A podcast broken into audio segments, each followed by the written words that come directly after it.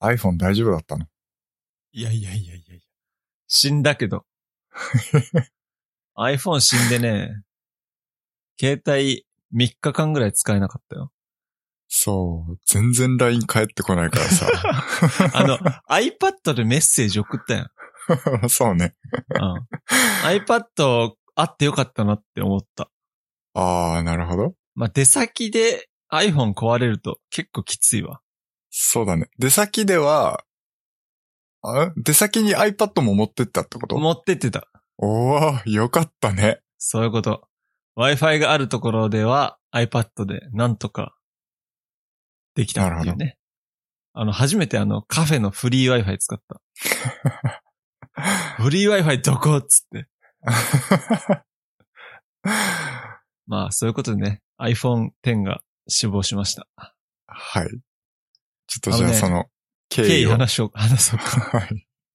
あのね、まあ、車で、まあ、パーキング、普通の高速道路のパーキングに、普通に行ってトイレしようかなと思って、はい。いつも俺、ゴミ、その時はあの、ゴミと iPhone を手に持ってたんですよ。うん。あの、そしたらあの、ゴミ入れるところがあの、カラス予防で、あの、蓋ついてるとこだったの。なるほど。片手じゃ入れられないやつだったのね。はい。ほんで、あの、ゴミ持ってる手か iPhone 持ってる手かわかんないけど、うん。それで、あの、蓋開けて、ゴミ突っ込もうと思ったらなかなか、ゴミの入り口がちっちゃくて、うん。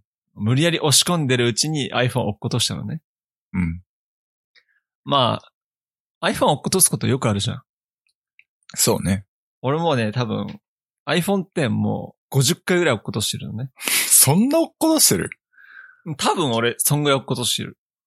マジか。というのも、俺よくあの、スウェットパンツ履くんですよ。はいはい。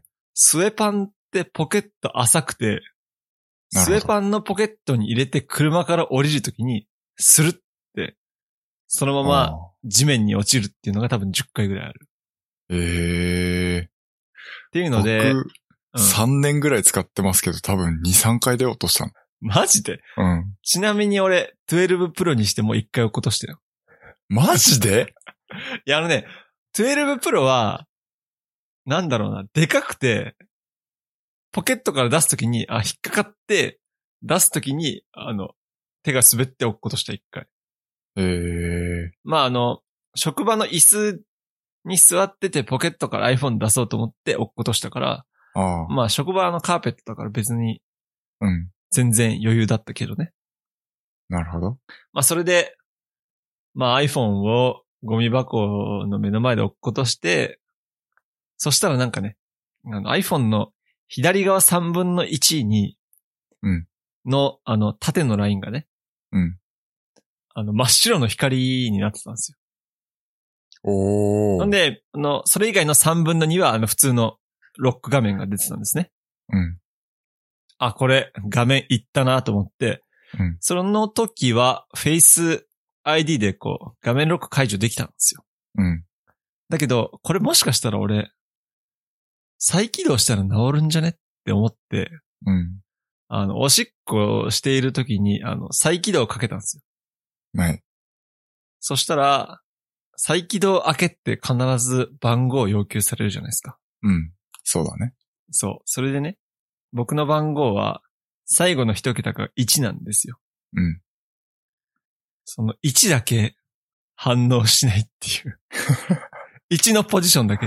なるほど。 うん。他全部反応するのに1だけ反応しないのね。あの、それ以降もう iPhone X は一生ロック解除できなくなると。なるほどね。うん、まあいろいろ調べましたよ。うん。だけどやっぱり方法はなさそう。そうなってしまうと。そっかということで、えー、2年、あ、違う、3年だよ。3年ちょいお世話になった iPhone X と、さよならをして、はい。 iPhone 12 Pro を購入しました。ー。なるほど。うん、まあね、いきなり10万の出費はでかいね。そうっすね。まあね、僕ね、iPhone 13を買おうと思ってたんで、うん。ちょっと、ショックではあるんだけど、うん。 12 Pro には大変満足してますね。なるほどね。うん。いや、我々さ、その、テック系のポッドキャスターやってるじゃないですか。はいなのに、二人とも3世代前の iPhone を使ってることに、ちょっとこう、劣等感を感じていたんですよ。それ はね、あの、大いにある。あるよね。大いにあそう。だから、る。 お前らテ二人ともッ ク、そう、お前らテいつッをク使っ系やてんねんってってんのに、もう化石 iPhone 使ってんじゃねえよみたいな、そうだよ。N さんに怒られるよ。思ってたんですけど、まあちょっとそうだね、ここの部分はうん今安心してます。そうだねよ。かった。一人はね、少なくとも最新の iPhone を使っているっていうそうだね。事実が生まれたので、よかったんじゃないですだけか。どこう発表があっても3、4ヶ月経ったか らね。12 Pro 持ってる人いっぱいいるから。 そうね。まあ、レビューいはいんだでけきど。ないね。そう、レビューはできないね。もうみんな何回も聞いたでしょっていう。うん。まあね、そんな感じでしたよ。それでね、はい。こう、12 Pro をもうオンラインで買いたくなくてさ、その時もうすぐ欲しかったから。まあそうだよね。うん。あの、近くの電気屋さんとか、あの、アップルストアにまで行ったんですよ。うん。そしたらね、アップルストアは、もう、基本的に、えー予約した客優先で、えー予約してない人はキャンセル待ちみたいな感じだったんですね。あー、入店制限的な感じそうそうそう。入店できる人数がもう決まっててね。コロナで。は一人出たら一人入れるみたいな。そうそうあそう。はあはあはあはあはあ。そういう感じでもう買わないけど実機ちょっと見たいですみたいな人はご遠慮くださいっていう。なるほど。もう買う前提で入ってくださいねっていう感じだったのね。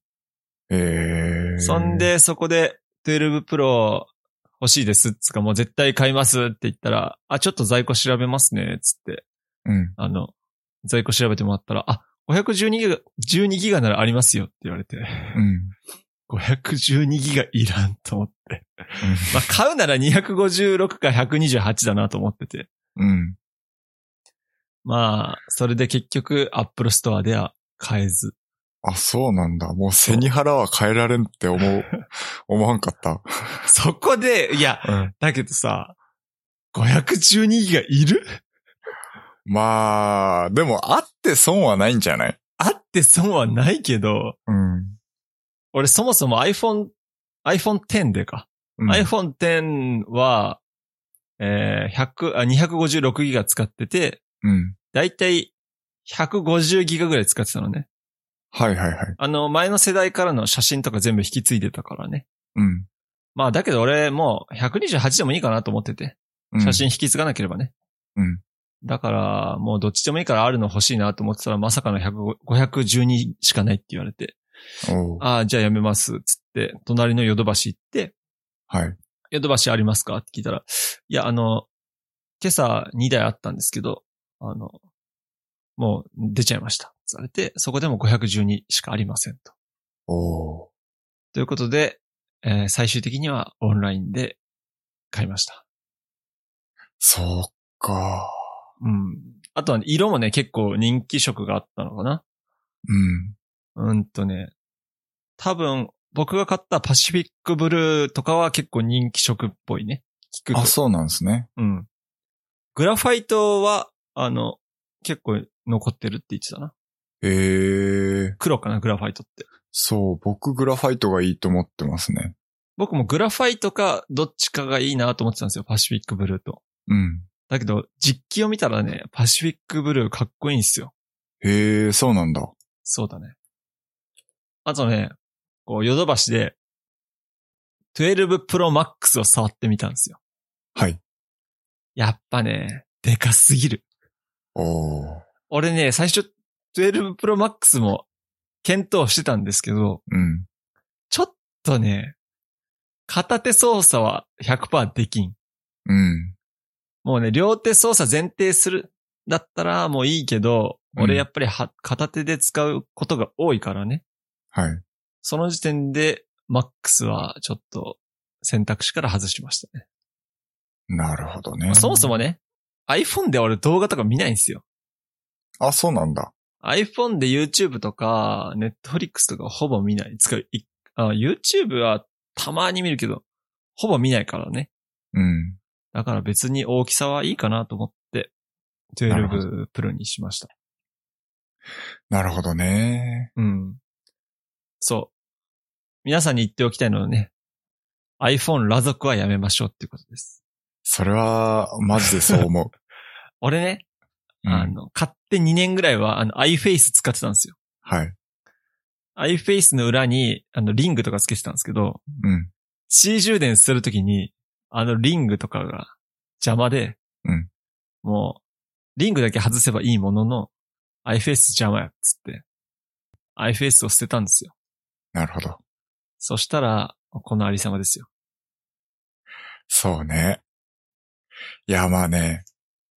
よく言う、言うんすよ。その、アップルが開発した人は、もう1ミリ削るのに、もう血の滲むような努力をしていると。そうだよね。そのあ iPhone に、もうね、5ミリぐらいの厚さのケースをつけてしまうのはめちゃめちゃもったいないっていう話を、まあ、よくしてるけど、うん。その、裸族派の人はね。いや、そうは言ってもなんですよね。そう だね。万一の時のショックを考えたら僕は、多少使いにくくても、デザイン性が多少損なわれても、ケースはつけるべきだとうん。思って、ケースはつけてますね、僕も。あの、今回僕の、えー iPhone X が死んだのは、はい。画面にひび入ってないんですよ。ああ、その、表面のガラスにもひびがひ入っびてはない全ってこと。くないんい。ですよ。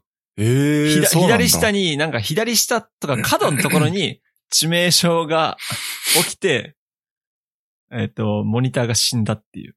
あ角になんかちょっと傷はあったんですよね、左下の。あ、はいはいはい。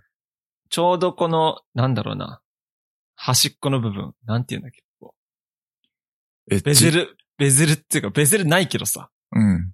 エッジの部分と、そのモニターの間のところうん。に致命傷が、致命傷が入ってはい。死んだんですよね。なるほど。だから、そこは、やっぱりケースつけてたらなんとか防げたのかな。まあ、かもしれないよね。うん。あと画面シールも貼ってなかったんですよ。あ、そうなんだ。そう、画面シールは、あのー前はガラスフィルム貼ってたんだけど、うん。もうね、何度も割れて、はい。ガラスフィルム自体がね。うん。そんでもう在庫なくなって、もういいやと思って買うの。うん。それで、ガラスフィルムも剥いで、ケースもつけずに使ってた。ああ。アホだね。確かにガラスフィルム割れますよね。ガラスフィルム割れるよめちゃめちゃ僕も、もう何枚目だろう。5、6枚目だと思う。うん、俺ね、多分、3枚ぐらい、3枚ぐらい割って、もうそれ以上買うのだりーと思って、そう。それはあるです。僕も今現時点でガラスフィルム割れてんですよ。ああ、まあ割れてるというかひびが入ってんですけど、うん、もう張り替えるのめんどくさくてそのまま使ってるんですけど、別に落としたわけでも何でもないのね。うん。ただ割れるっていう謎の現象が起きるんですけど、これ何なんだろちょっとその、経年劣化的なううん、熱膨張とかが起因して、こう iPhone の歪みとか、そういうので割れるのかな、そう、原因はわかんないんですけどね。そ急うにひびが入ってたりするから、うん。なんか、そう、今度割れなそうなやつに張り替えようかなと思ってますけど、そうですね。で柔らかめのフィルム。うん。iFace ってさ、はい。なんかこう、くびれてるじゃん。はい。なんつうの上にでかくなって、尻すぼみにでかくなるみたいな。うん。ボンキュッポンみたいな感じじゃん。そうですね。なんかあの形がね、まあ、手に馴染むっていう人は多いんだけど、はい。俺はあの、素直な iPhone の形を、が好きだから、うん。あんま好きじゃないんですよね。あ、そうなんだ。うん。iFace 使ってる人多いけどね。うん。ということで僕はあの、今回、普通のシリコンケースを買いました。はい。ちょっといいやつ買ったよ。あ、そうん。まあまあ、いや、まあまあの値段つっても3000円ぐらいかな。う。あー、でもそこそこするね。うん。はい。ってなところですね。だけど iPhone 12 Pro 非常にいいですね。まあ、もう完成されてますよね。そう、ス特マーにトね、フォこンとのして。サイドが丸みを帯びてないのがかっこいい。うん。デザインは素晴らしくいいと思います。 iPhone5 とかね、ん SE とか、あの辺のデザインが一番かっこよかった。っはい。ていうのに気づいたね。うん。まあ使用感は特にね、めっちゃ変わることはないんだけど、強いて言うなら、サイズがちょっとまだ慣れない。あ iPhone X は多分ちょっと細長い感じだったんですけど、あ。はい。それがもうちょい横にこうでかくなった感じなんだよ。うん。だからこう、まだ手には馴染んでない感じはしますね。うーん。まあ、慣れでしょうね。慣れ慣もれと。もとその iPhone X もラ族で使ってて、そこに iPhone 12分の幅と、プラスしてケースの幅もうん追加されてるから、かなり違和感はあるかもしれないけど、そうっすね。うん。そうですか。いや、ほんと気をつけないとですね。そうだね。明日は我が身だと思って。まあ、いつこういうこと起きるかわかんないから。うん。いや、俺ね、本当にちょっと落としすぎた。うん。あとはね、その、ポケットから落っこちるっていうの以外にも、うん。よくあんのはこう、運転中に携帯をいじることはないんだけど、うん。こう、曲を変えたりするときね、あの、うん。止まってるときに、うん。スマホスタンドが車にないんで、はい。よくあの、こう、こう股の間っつうか、 うん。この膝の上に携帯を置いて運転してんすよ、俺。はい。 それでそのまま気づかずに、車から降りようとして、地面に落っことすっていうのもよくあった。ええー。だからちょっとね、使いが荒かったな、とは思う。申し訳ない。なるほどね。うん。そうっすか。意外、だから有線とかで繋いでれば落っことすことなかったかもしんないね。車。そうだね。そうだうね。ん。やっぱ有さ、線俺のら、メリットが、 また一つ。確かに。こう、iPhone X には、こう、3年もお世話になったから結構、愛着が湧くんすよ。ああ、確かに。それはあるっすよね。そう、なんかテック系、ポッドキャスターをしてるけどさ、うん。毎年、まあ、N さんみたいに機種変するのも非常に、まあ悪いことだとは思わないよ。うん。だけど俺はね、できないんですよね。わかる。下取り出してもいいんだけど、こうう、ん。愛着が湧いちゃうんですよ。そう、使えるのに機種変をするっていうのが結構勇気いるよね。うん。そうだね。常に最新のを使っているっていうのは、まあ、全然いいと思う。うん。けどこう、iPhone ってずっと自分と一緒にいるからさ、うん。自然となんか、まだ1年じゃんって思っちゃうよね。そうだね。うん。確かに。まあ、物を大切にすることはいいことですよ。そうですよ。うんあ。僕も、まあ、少なくとも13が出るまでは、うん今のまま行こうかなとい思や、ってますけど、 14ね。までそれでいろよ。い や多分いけると思うよ。マジでうん。まあ何よりね、会社から帰ってきた時、あの、スマホのバッテリーが90、80とかだと結構、あああ、あ、やっぱりこんなもんだよなって思う。なるほどね。今までだって50とかああ。 60ぐらいだったもん。まあ、一日持てば別にいいんじゃないですか。うん、確かにね。うん。僕、今、今現時点でもう2日ぐらいは持ちますよ。マジでうん。携帯使わなすぎだろ。使う、本当に使わないから。ああ、そっか。はい。結構俺電話するからさ。なるほどね。はい。はい。ってな感じで iPhone 12 Pro 話でした。はい。レッドブルー飲みますかあのね、俺最近カフェイン取りすぎてるから飲みたくないんだけ どさ。やっぱスポンサーのためにね、そうですね。スポンサーをつけてもらうためにそういうこと。乾杯。ういやー、聞く。レッドブルグリーンエディション飲んだ飲んだよ。飲んだの飲んだよ。なんかさ、柑橘系じゃないうん、柑橘系ですね。まあ俺は普通のが好きかな。俺もそう。爽やかだよね。そう。なんかね、こう、スポーツやりながらでも飲めそうな感じはしたっすね。うんうんうんなんで、ちょっとこう、コテコテした感じが好きじゃない人はああ、わかるわかる。いいかもしんないですね。ノーマルレッドブル濃いもんね。うん。その、グリーンエディションに比べたら濃いかもしれないですけど、でもエナジードリンクの中で言えば、やっぱ飲み口はスッキリですよね。レッドブルって。そうだね。うん。だから、僕はノーマルがいいかなと思いますけど。うん。グリーンエディションは非常に柑橘系で爽やかな感じで。うん。飲みやすい感じだったね。はい。ホワイトエディションは飲んだあ、飲んでない。 俺も飲んでないんですよ。なんだよ。なん だよ。いや、これ俺、さ、うあんま、挑戦したくない性格なあ、その。うん。だからこう安定を求めるっていうか、安心安全のノーマルを飲んじゃうんですよう。ね。ああ、保守派なんですね。うん。はい。じゃあ、私の話ですけど。まあ、あのーポッドキャストを収録しててさ、その、サイトとかをこう、情報見たりするじゃないですか。うん。その時に、こうクリックする音って、うざいじゃないですか。編集してて。あのね。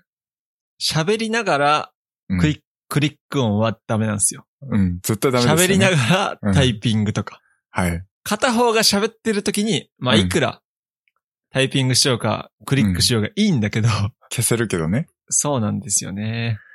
そう。でも喋ってる途中に、あ、ここの情報見たいっていう時ってたまにあるじゃないですか。そうなんだよ。そう、だからついついやってしまうんですよ。そう。あとはね、うちなんてね、こう、マウスを動かすだけで、こう、ガーっていう、こう、音がね、ああ、直接俺、あの、スタンドを机に置いてるからさ、マイクの。なるほど。机から振動がマイクに伝わって、はい。入っちゃうんだよ。なるほど。そう、だから、あの、トラックパッドを買おうかなってちょっと考えたんですよ。ああ、俺も欲しいわ。うん。トラックパッドだったら多分ほとんど音がしないんですよね。クリックするのにも、あのマウスカーソルを移動するのにも。なんでトラックパッドを調べてたんだけど、僕、ペンタブ持ってんすよ。うん。で、前、どうだろう。エピソード公開したかどうかわかんないですけど。多分、公開してると思うよ。してるっけペンタブの話してたもそう、ペンタブの話をおポおポッドキャストでもしてるんですよね。その時に買ったペンタブがあって、それトラックパッドになるんですよ。ん。あ、そうなんだ。そう、指でも操作できて、で、トラックパッドとして、ちょっと今使ってるんですけど、いや、素晴らしいんですよね、これが。それってさ、こう、ダブルタップでクリックみたいな一回タップで行くの。あ一回タップでクリックもできるし、もう音がほとんど鳴らないし、指2本で、こう、スクロールみたいな。そう、スクロールができますね。ああ、いいよね。いや、非常に快適でして。で、このペンタブ、6万円ぐらいしたやつなんですよ。めちゃめちゃいいやつなんですよ。するね。そう。で、僕将来的には、その、デジタルコンテンツクリエイターとして、あの、 生活したいと思っているので、あ、まあ、持っておいて損はないかなって思って、えー買ったやつなの。ワコムの、イン、トゥ、トゥオス、イントゥオスって読むのかなちょっと名前わかんないですけど、イントゥなオんかススプペロル。間違ってるマークついてるけど。いいのか多分、あのー造語的なそうだと思う。そうだと思う。イントゥオスプロペーパーエディションのラージってやつを買ったんですけど、何インチぐらいあんのこれ何インチぐらいだろ ?iPad ぐらいう ?iPad よりもでかい。多分15インチぐらいありますね。 ?iPad よりでかいの iPad よりでかい。 そんなでかさいるそうなんですよ。でも、まあ、結局小さくて、なんでこれちっちゃいなって思うのが僕嫌だったんですよ。まあ、大は小を兼ねるから。そう。だから、まあ、あの、後々のことをいつも考えると、なんか、一番上か、一番上から二番目ぐらいのやつを選びたくなっちゃうんですよね、僕。っうん。ていうのを考えて、まあ、あの、かなりいいやつにしたんですけど、これはあの、非常に、ポッドキャストの収録にはめちゃめちゃ便利だっていうことに気づきました。いいね。俺もね、ちょっとね、マジックマウスじゃなくてトラックパッド欲しいわ。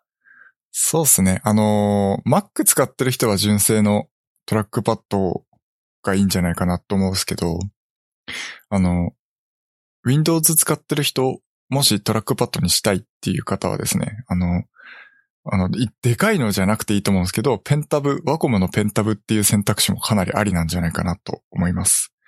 で、これ何がいいかって結構あの、ショートカットキーが設定できるんですよ。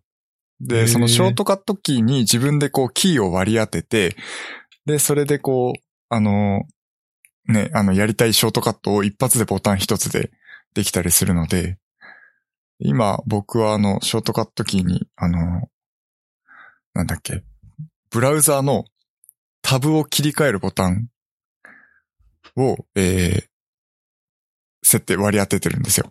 なるほど。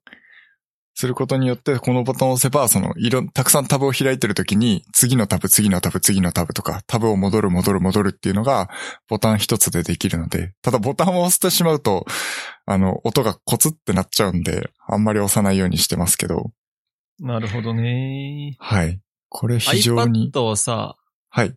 トラックパッド化できないのかなえーっと、あれ、なんだっけ、サイドカーでできんのかなサイドカーはあくまでさ、うん。モニター拡張じゃないのそうそうそう、モニター拡張でそこに画面を表示すれば、まあできなくはないかなっていう気はするんですけど。ど、あトラックパッド化はできないような気がするけどね。ーあ、そうだよね。聞いたことないわ。もしかしたらサードパーティーでそういうアプリが出てるかもしれないけど、ああ、確かに。ただちょっと遅延とかを考えると、あんまり実用的なレベルで使えるかっていうと微妙な気がしないでもないですけどね。確かにね。そうなんですよね。こう、ポッドキャスト中の、小ノートの移動とかさ、はい。結構ね、気使うんですよね。はい。めちゃめちゃ気使いますね。飲み物を置いたりとかね。そうそうそう。 もうね、レッドブル置くときコツンっていう。うん。というところで。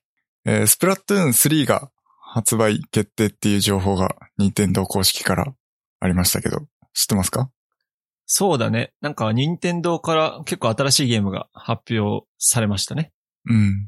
で一応2022年発売。来年来年ですね。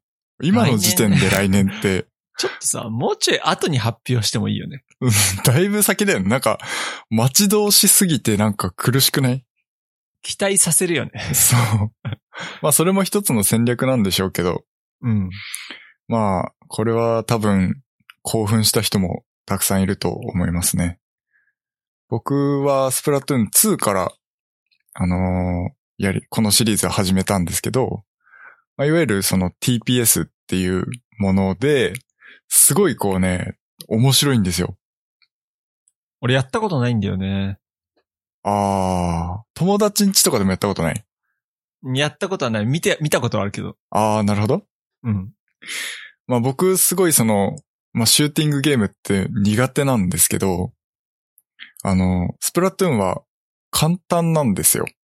まあ簡単というか、要はその、4人で協力して相手チームを倒すっていう、まあ基本的なゲームのコンセプトなんですけど、まあその、縄張りバトルっていうのがまあ一番ベーシックな戦いなのね。うん。で、縄張りバトルっていうのは、えっと、一つのステージの中の面積をどれだけ多く塗れるかっていうのが勝負になるわけですよ。うん。で、えーこれちょっと奥が深くて、あの、相手を倒すことが得意な人は、どんどん相手を倒した方がいいの。要は、相手を倒せば、その分時間がこう、相手もさ、リスポーンするまでにかかるわけじゃんあでその、ちリょっと待っスてポーンしてる時間は塗れないわけですよ。縄張りとして自分たちの陣地を。倒すこともできんの相手を。倒すことできます。あ、俺、地面塗るだけのゲームだと思ってた。あ、じゃなくて、基本的に、その相手を倒すのが得意な人は、どんどん相手を倒していってほしいんですよ。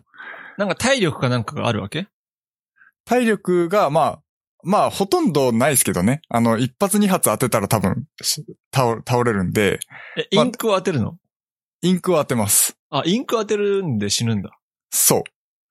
インクを当て、自分の色のインクを当てると、相手にダメージが与えられて、で、で、自分の色を塗っていくと、その塗った範囲は高速移動できるんですよね。イカになって。はいはいはいはいはい。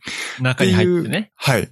だから自分の陣地を広げればひろ広げるほど高速移動できる陣地が増えるので、あの、それだけ有利になる。から、先にまず塗りたい。ですよね。でも向こうも向こうで塗ってくるし、む、あの、なんていうのかな。塗りが得意な武器と、相手を倒すのが得意な武器とっていうのが、まあ2種類あ、まあ2種類というか、そうバランスがあって、で、相手を倒していけば倒していくほど、相手が濡れる時間が少なくなっていくじゃないですか。その、リスポーンしてる時間があるから。だから、相手を倒して、えっと、時間を稼ぐ。相手が濡れる、自分たちが濡れる時間を稼いだりする人と、僕はその相手倒すのが得意じゃないので、もう塗りに徹するんですよ。とにかく。なるほどっていうのの、その仕事がこう、うまくマッチングすると、僕みたいな、その、シューティングが苦手な人でも、その勝負に勝つことができるんですよね。まあ、そういう、その、初心者でも楽しめるっていうへえ。ゲーム性がすごく面白いんですよ。しかも奥がすごく深いんですよね。なるほどね。シンプルなのに奥が深いっていうこの面白さがあって、はい。非常に、なんかその、武器にも種類があるって知らなかったわ。ああ、そう。いろいろありますよ。なんかあの、うんローラーでこうぐるぐるはいはいはいはい。 やっていくような武器もあれば、こう、長距離で相手を倒すことができるような、あの、シューティング、なんていうのスナイパーみたいな武器もあるし、へえ。で、近くの敵にたくさんこうインクを当てられるような、ちょっとこう、拳銃みたいなのもあるしっていう。なるほどね。はい。そう、めいっ子がすごくハマってたんだけど、はい。俺持ってない から、話についていけなかったんだよね。なるほど。うん。だからちょっと3は期待ですね。そうですね。また、なんか新要素もたくさんあるみたいなので、そうなんだ。はい。ちなみにこの、スプラトゥーンってさ、うん。文字を打つときに、まあ無理やりテック系につなげてるんだけど、 うん。トゥ、トゥっていう文字のキーボードって打て る俺ね、TOXU だわ。俺もそう。うん TOXU で打ってたんですけど、実はあの、TWU で2が打てるんですよね。知らなかったね。そうなんです。だから、僕もそのスプラトゥーンって打とうと思って、こう、多分3、3キータッチでトゥって打てるんだろうなと思いつつ、なんか、ちょっと試してみたら、THU だと、手に小さい U? T、はい Q になるん ですよ。 あ、ちげえなと思って、その2がなかなか、なんかその3も、3キータッチで打てなかったから、そう、どうなのかなと思って調べてみたら、TW でいけるみたいなんで、まあ、ぜひ使ってみてください。い。そう、だから Bluetooth とかさ、打つとき結構に。使うよね。そう、2って使うんですよ、結構。うん。だけどなんで W、ああ、そっか。もう頭の中で覚えちゃえば使えるな。そう、そうなんですよね。ちなみにあの、ディズニーって打つときの D うん。は DHI は使えてた使ってない。ああ。意外とね、この、なんか、小さい文字を伴う。 小さい母音が入るとね。そう。 なかなか難しいんですけど、ディズニーは僕結構、なんか、ぽく打てるじゃないですか、D って。ああ DHI わかるわかるわかるそう。だから、だ感覚で使ってましたけど、うん。うんなかなかね、こういう文字の、なんかキーボードタッチって、未だに覚え、新しく覚えることがあるんだなと思って。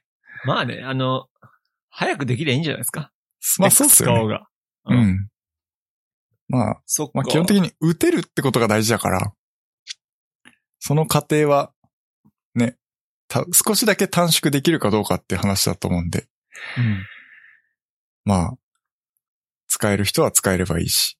そうだね。そのさ、スプラトゥーンの発表会の時に、はい。確かあの、エイペックスのスイッチの映像も出てたね。そうなんだ。その時に発表されたんだ。そうなんか、任天堂ダイレクトかなんかで、うん。新作スイッチゲームの発表みたいなやつで、はいやってたね。なるほど。 だから俺、エイペックス全くやったことなくて実況しか見てないんだけど、おーちょっと楽しみですね。そうですね。基本プレイ無料なのかな ?Apex 基は。本プレイ無料だけど、俺ね。うんあれな、レジェンドがいるじゃん。あれって。レジェンドえっとね、レジェンドたちがいるんですよ。エイペックスレジェンズって、うん。それぞれ得意分野のあるキャラクターが何体いるのかな、エイペックス好きな人にしたら、俺は知識ないからわかんないんだけど、多分10人いないぐらいの、はい。こう、それぞれ得意分野があるキャラクターがいて、うん。最初に、なんだっけな、なんとかエディションってやつを購入すれば、はい。最初から全キャラ使えますよ。ほうほうほうほう。で、無料だと、どうやって、その、キャラ解放をしていくのかは知らないけれど。うん。まあ、基本プレイは無料ですね。はいはい。うん。あ、そうなんだ。そう、だから、例えば、えーっと、防御のシールドを作ることができるキャラクターとか、へえ。なんか空に飛ぶためのなんか、上昇気流を作るのが得意なキャラクターとか、へえ、そそうれなぞんれだ。戦闘に合ったキャラクターがいるらしいんですよ。うーん。それでこうタッグ、タッグかトリを組んで戦うっていう。なるほどね。うん。そう、ちなみに僕、実況すら見たことがないんですよ。ああ、そっか。実況ね。見てみ、はい意味わかんねえから。ああ、もうあの僕、さうん。コールオブデューティーわかりやすいじゃん。コールオブデューティもわかんないです、僕。コールオブデューティーはさ、なんか武器の名前はわかんないけどさ、うん。ただ相手をやればいい話じゃん。はい。まあ、あとなんかいろいろ、こう、お金集めてなんかショップで自己蘇生買ったりとかさ、うん。なんか武器買ったりとかいろんなこう、オプションみたいなのはあるけど、基本的には相手を倒せばいいだけじゃん。はいはい。まあ、エイペックスもそうなんだけど、エイペックスはそれに加えて、個人個人の特殊能力があるから、わかんないんだよね。なるほどね。うん。それはその相手を倒す以外のこともいろいろしなきゃいけないもっちてろんもいちろんうことなんですなかんかそう、なんか、ポイントに行って、なんかクエストをしたりだとか、そういうのも確かあった気がする。へえ、そうまなあ、んだ。そう、ゲームのバージョンが、なんかいないろんなモードがあるから、俺も詳しいことはわかんないよ。ああ。バトルロワイヤル的なモードだったら、ただ相手をやるだけなのかもしれないけど。はいはいはいはい。まあ、とにかくなんかね、キャラごとによって特殊能力が違うっていうなるほどね。らしいよ。だから、まあ、スプラトゥーンに似てるのかなスプラトゥーン。似てはいないだろちなみにスプラトゥーンも、あの、うん縄張りバトル以外にもいろんなバトルモードがあるんですよ。う。ああ、なるほどね。えだけそどう、大体さ、その FPS っていろんなモードあるよ。あ、そうなんだ。バトルロワイヤルモードとか、はい。陣取り合戦モードみたいなやつとか、うん。あとはゾンビモードとか、うん。うん。一通りあるよね。なるほどね。そそっう。か。そういうゲーム、実はあんまりやったことが、まあ、シューティングがもともとめっちゃ苦手だから、うん。あんまり、あんまり興味がないっていうのもあるんだけど、ちそょうっと FPS やろ ?FPS。そうっすね。ちょっと、YouTube で、うん。はやいりま。しょう。やりましょうか。そう。だからゲーム PS4 二人とも持ってないっていうね。じゃあ、スイッチで、Apex やろうか。そうだ、ね。だけどスイッチの Apex がどれほどなのかはちょっとわかんないけど。うん。そうだね。つか PS5 を早く買えるようになってほしいなそうっすね。やっぱ未だに品薄なんですかね。だと思いますね。まあ今4買っても別にいいんだけどさ、なんか長期間使うって考えるとやっぱり、なんかね、新しい方がいいっすよね。そうだよね。うん。そう。二人とも iPhone 古 いし、ゲーム機持ってない。そう。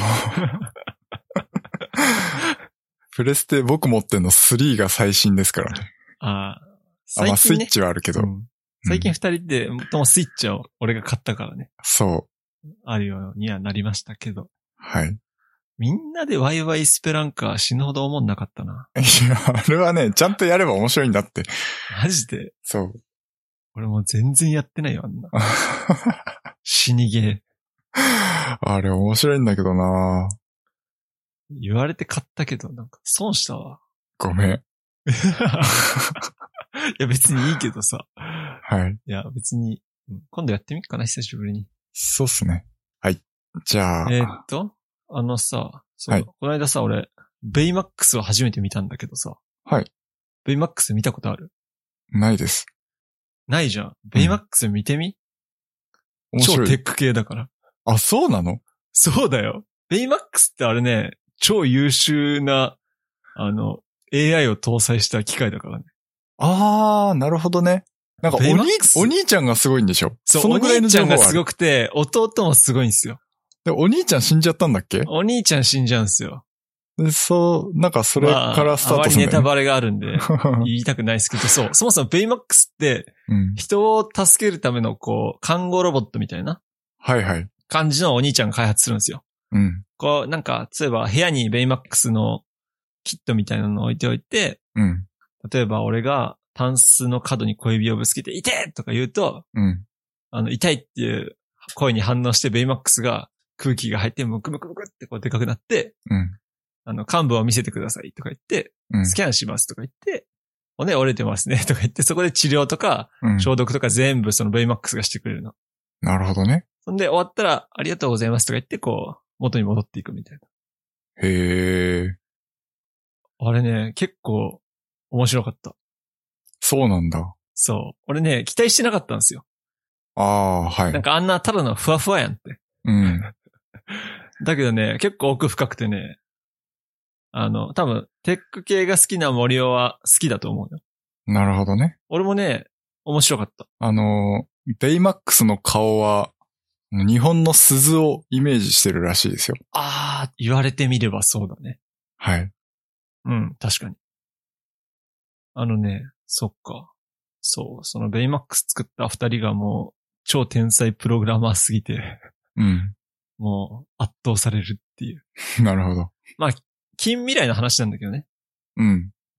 それもね、えっ、と、主人公は多分日系の人なのかな多分そうだよね。なんか、名前がちょっと日本人っぽかそったう、名前イがメー日ジが本ある。人なんですよ。だけど多分海外に住んでるから日系アメリカ人なのかちょっとよくわかんないですけど。うん。いやー、ベイマックス良かったな感動した。へえ、なるほどねあ。の。そう。だけどディズニーってさ、はい。基本的に、こう、ディズニープラス入んないと見れないのね。そうだよね。アマプラとかじゃ見れないよね。見れないよ。だから、こう、あ、さすがに、金払ってみた。ああれ、なんだか、なんで買ったんだっけな。Apple、iTunes ストアか Amazon で、1日レンタルで、あ、1日かな。300円レンタルかなんかでうん見ましたね。あ、なるほどね。やべえマックス、ぜひ見てください。好きそう。わかりました。ちょっと機会があれば見てみます。い、や、この間、興奮する発表があったんですけど、まあ、個人的にね、FX3 がソニーから発表されましたね。シネマラインとして。そうっすね。出ましたね。はい。いやー、興奮しますよね。こういう発表は、やっぱり。うん、確かに。で、まあ、もともとリーク情報で、その α7S3 から、その写真にこう、必要な機能を削ぎ落としたような感じのモデルが出ますよっていう、まあ、リーク情報があったんですよね。うん。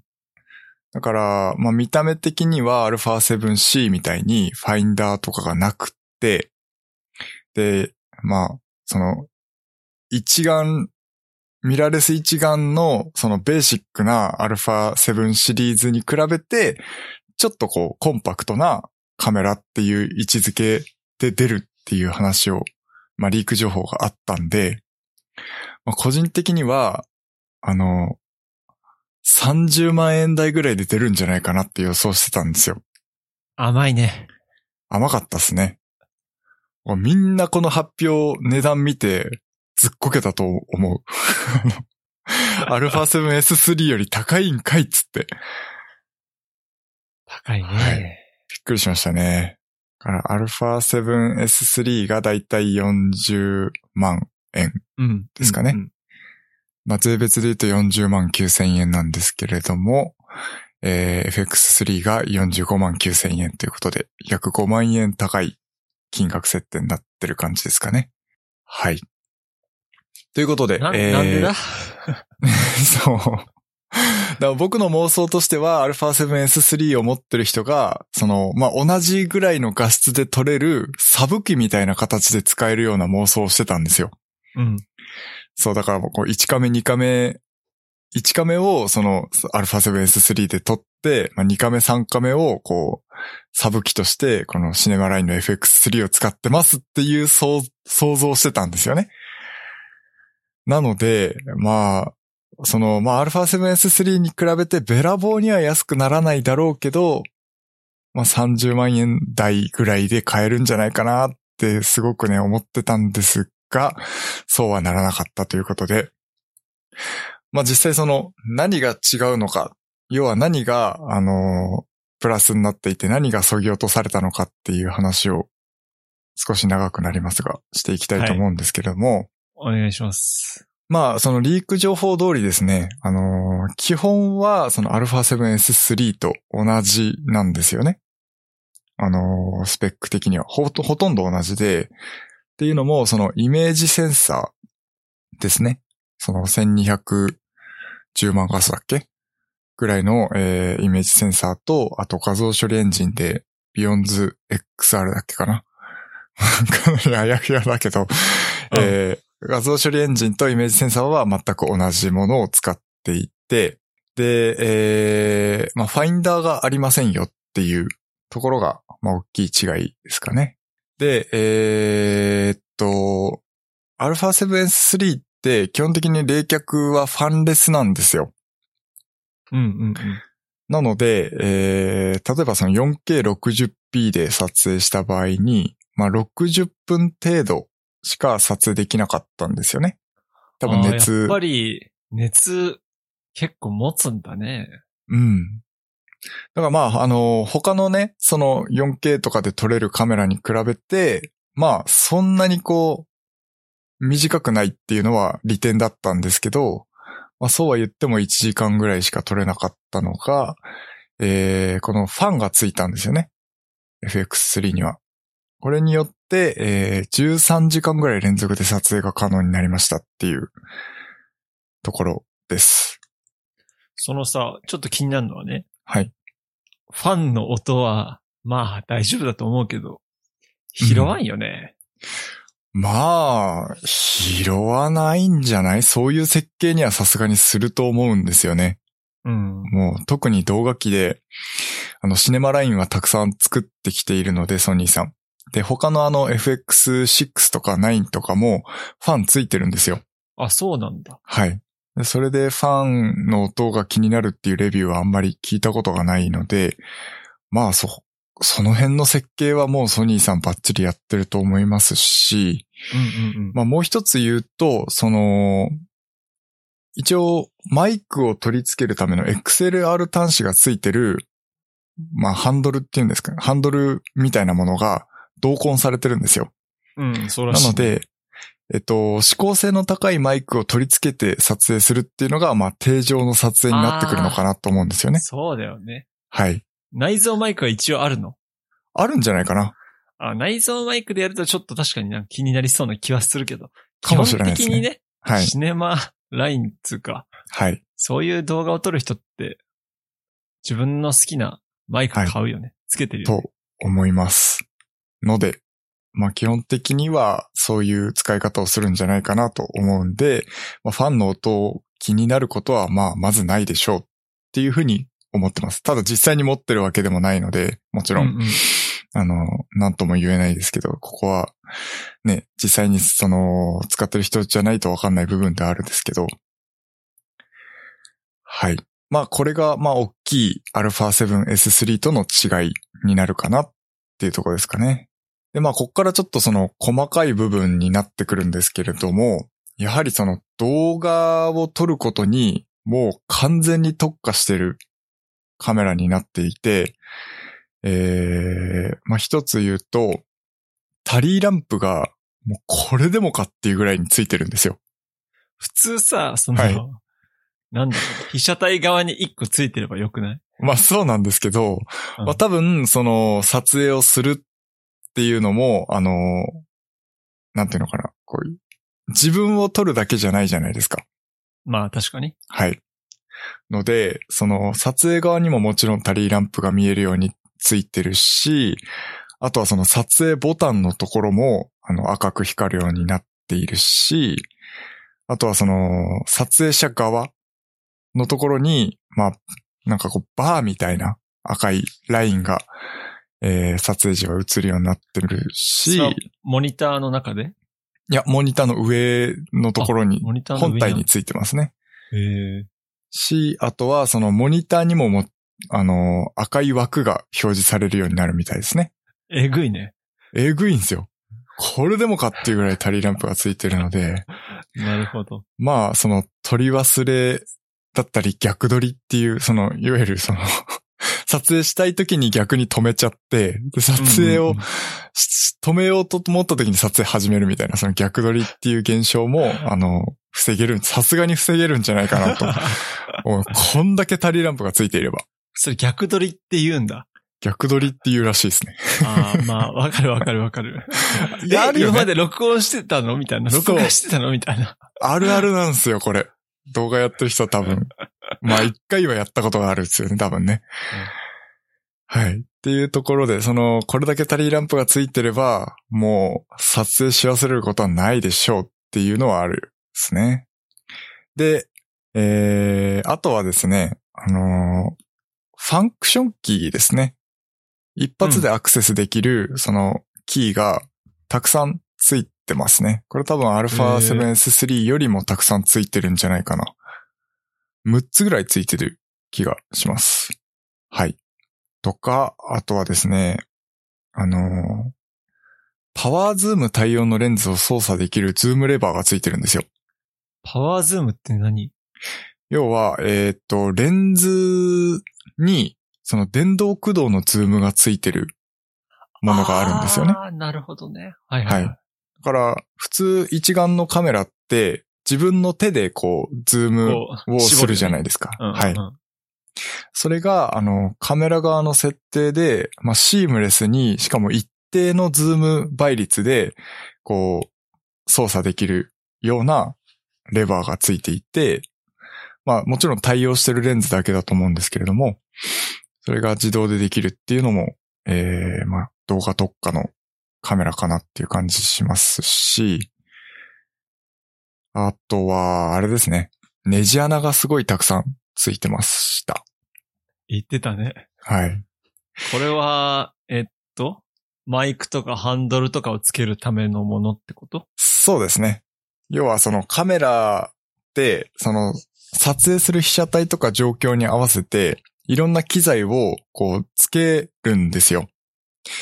例えば、あの、ジンバルだったりとか、あとはそうんのカメラを滑らかに動かすために、こうハンドルユニットみたいなのをつけたりとか、あとはさっきも言っていたあの、マイクですね。指向性の強いマイクをつけたりとか、あとは照明をつけたりとか、あとはその撮影してる映像をもうダイレクトで高画質で見たい、見るための、あの、モモニターとかっうん。ていうものをいろいろつけたりするのに、あの、基本的に一眼で撮ろうとした時にその、いろんなものをつけようと思ったら、リグっていう枠組みみたいなのをつけて、ネジ穴をたくさんうん。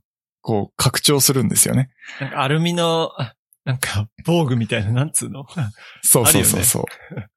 で、そういったものを取り付けて、そこにネジ穴切ってあるんで、いろんなアクセサリーを取り付けることができるようにしないといけないんですけれど、それがですね、そのカメラ本体にたくさんそのネジ穴がついていて、直接つけることができるようになってるっていう。これはあの動画を撮る人にとってはめちゃめちゃいい機能なんじゃないかなって思うんですよね。まあないよりはね、あった方がいいっすよね、たくさん。そうなんです。だからこの拡張性の高さっていう意味でも、本当に動画向けうんうんのカメラになっているっていうところですね。これは非常に素晴らしいと思います。はい。っていう感じですかね。で、まあ発表の時はあの S シネトーンっていう、まあソフトウェア的な部分になるんですけど、そのシネマルックな映像が撮影できる機能がついている、ついこてれいちょるっみたといで。ね、気になりますね、僕。そうですね。だからあの肌のトーンとかがすごくもうと、取って出しで綺麗に取って出しでいきなりこう、シネマティックな色味になるってことそうみたいですね。設定によって。へー面白いね。ただこれは、あのーソフトウェアのアップデートで α7S3 にも搭載できるみたいですね。うーん。一応フまあァーどムのウェ程ア度ので言やうつなとの、かちょっと見てないんでわかんないですけど。はい。うん。一応ファームウェアの2.0から、えー、対応したみたいですね。まあそんなとこですかね。違いといえば。はいな。るほどね。ということで、まあ本当に、あの、写真は撮らないよっていう人だったら、もう FX3 を買っちゃってもいいんじゃないかなって思います。ちなみに、写真撮れるの撮れます。ちゃん撮れなとあくはのな、いんだ。うん。メカシャッターも内蔵してるみたいなので、写真を撮るっていうことに関しても、別にその、なんか、こう不利な点っていうのはあんまりないかなっていう感じしますね。あのさ、はい。うーんと、FX3 の方が高い理由って、何なんだろうね。うーん、まあ、その、プラス細マイナスいろいろして、そうですね。うん。だから、まあ、一つ言うと、多分、売れないっていうところが大きいんじゃないかな、と思います。あー α7S3 って、要はその写真を撮る人にとっても、高感度のカメラって需要があるんですよ。なるほど。ただ、そう、FX3 って動画機になっちゃうと、あの、動画だけを撮ればいい人って多分そんなに多くないんですよね。なるほどね。なので、多分、売れる、その台数が α7S3 に比べて少ないっていう見込みで、値段が高くなっているっていうのと、あとはその XLR 端子がついているハンドルユニット。これあの、まあ、似たような機能を持った、あの、アクセサリーが α7S3 用の、あの、クイックシューにつけるものがあるんですけど、これが5、6万円するんですよね。それさ、はい。オプションでいらないに設定できるようにしてほしいよね。そう、まさにそうなん ですよ。だから、あの、音声を必要としない動画ってたくさんあると思うんですよね。うんうん。例えば、その、空撮だったりとか、あとはそうね星とか風景ね。そうそうそう、うん星とか、あのータイムラプスの動画とか、逆にスローモーションの動画とかって、あんまり音っていらないんですよ。特に映画なんてほとんどあの、撮影した後に吹き替えで、あの声優、声優さんじゃなくてあの、俳優さんが、お声を入れてるので、後から。うん。あそういうその、音を必要としない撮影ってたくさんあるから、その、ハンドルユニットはあってもいいかなと思うんですけど、その XLR 端子がついている、その、機材ごと、なんか、はいらないんじゃないかなって正直思っちゃいますね。まあね、それはすげえ疑問ですね。はい。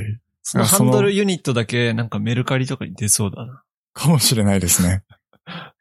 まあでも買う人はいない気がしますけどね。その、確かにな。そう。確かに壊れたとかじゃなければ、同梱されてきくるものだし。はい。で専用設計なんで、クイックシュープラスネジ穴に固定するものなので、あの、FX3 以外のカメラでは使えないんですよね。いらんなぁそうなんですよ 。まあ特にだね、FX3 買う人ってこだわる人が多そうじゃん。から。はい。なんか自分の好きなマイクとかさ、はハい。ンドルとかあるじゃん、絶対。はい。ソニーがこれを買えっていうので最初からつけてくるのはね、なんかちょっと不親切な感じはする。そんな感じはしますね。うんだ。から、まさにこのハンドルユニットいらないから30万円台で出してほしかったですね。個人的には。なるほどね。という。ところで。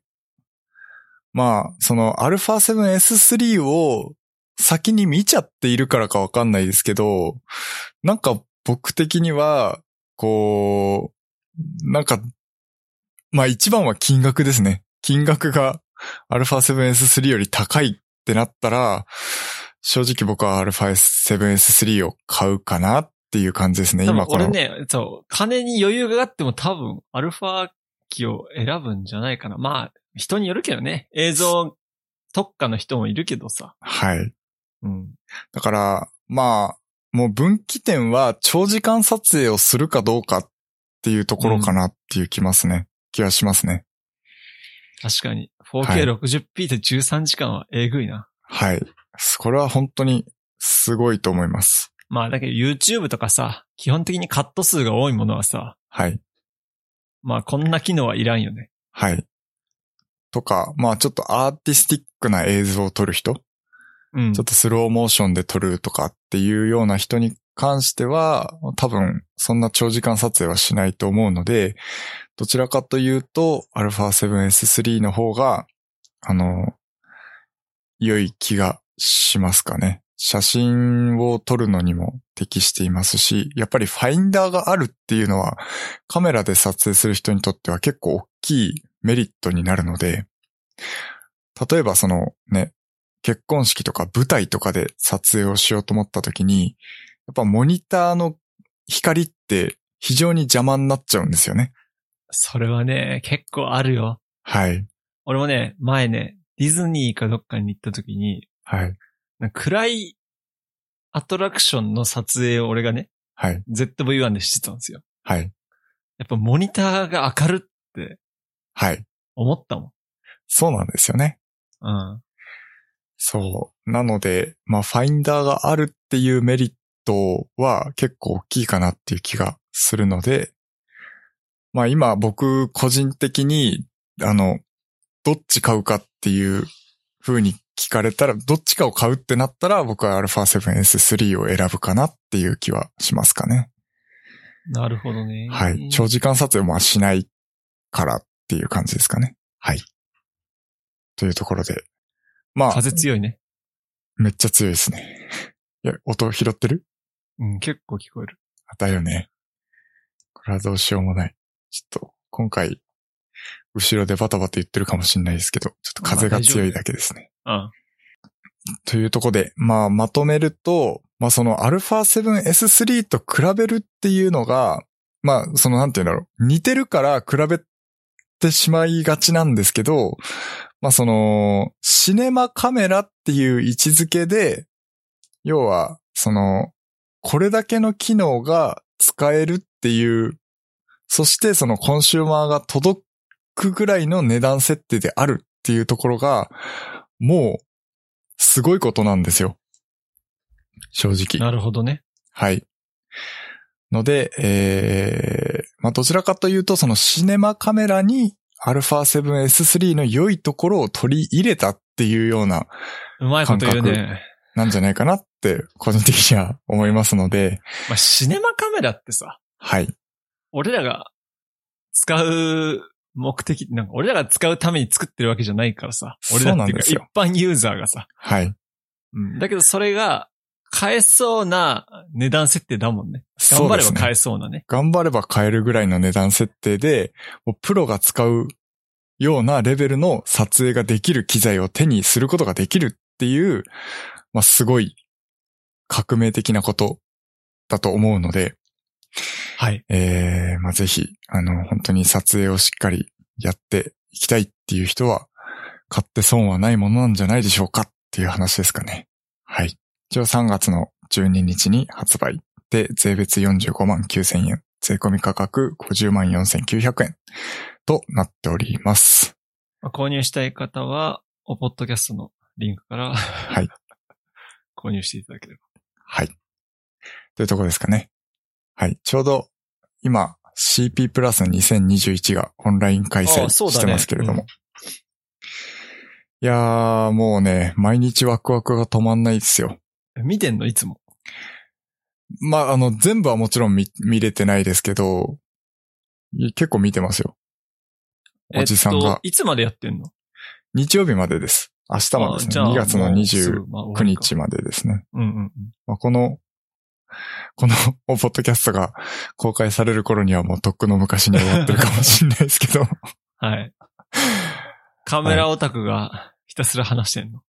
そうですね。あの、やっぱり、あの、各、なんていうの、会社さんの、本当にその商品をこよなく愛している人たちが、もう熱く語ってる動画はもう見てて気持ちがいいですね。本当に。すごくね、楽しいので、ぜひ、アーカイブもしばらく残ってるみたいなので、どこで見れんの CP プラスの2021のページからリンクあで特飛別サイトべますかね。特別サイトがあっって、一応ですね、あの、ログインが必要なんですよ。アカウントを作って、ログインして、えーそこから見ることができるので、ぜひカメラに興味がある方は、もう毎日1万人以上の方が来場してるみたいなので、来場って言ってもまあオンライン開催開催ですけどね。あの、僕の好きなあの、YouTuber が出てるんですよ。大川祐介さんですか違う。え、違うの岡野七子。うーん、わかん岡野ない。七子さんってわかるわかんない。なんかね、こう、全然、カメラにこだわってない YouTuber なんだけど、なんで出てるんだろうと 思って。まあ、あの、多分、撮影から、全部 iPhone でやってると思あ、そうなんだ。う。うん。だからどういう枠で出てるのか知らないけど。でもですね、この CP プラスは、あの、スマートフォンでもいい人から、プロのカメラマンまで、みんな楽しめるっていうのをコンセプトにしてるんですよ。そうなんだ。はい。なので、まあ、スマートフォンで撮影してても、やっぱり、あのー画像編集とか動画編集っていうのは少なくとも YouTuber やってれば必要になってくると思いますし、そうだね。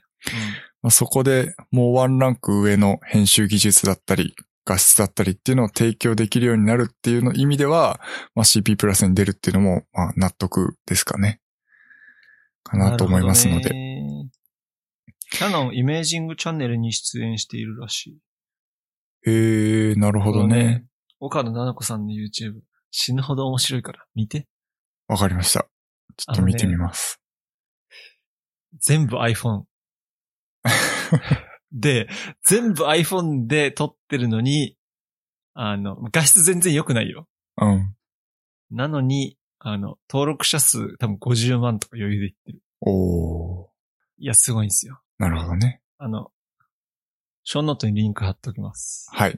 お願いします。はい。そんなとこですかね。はい。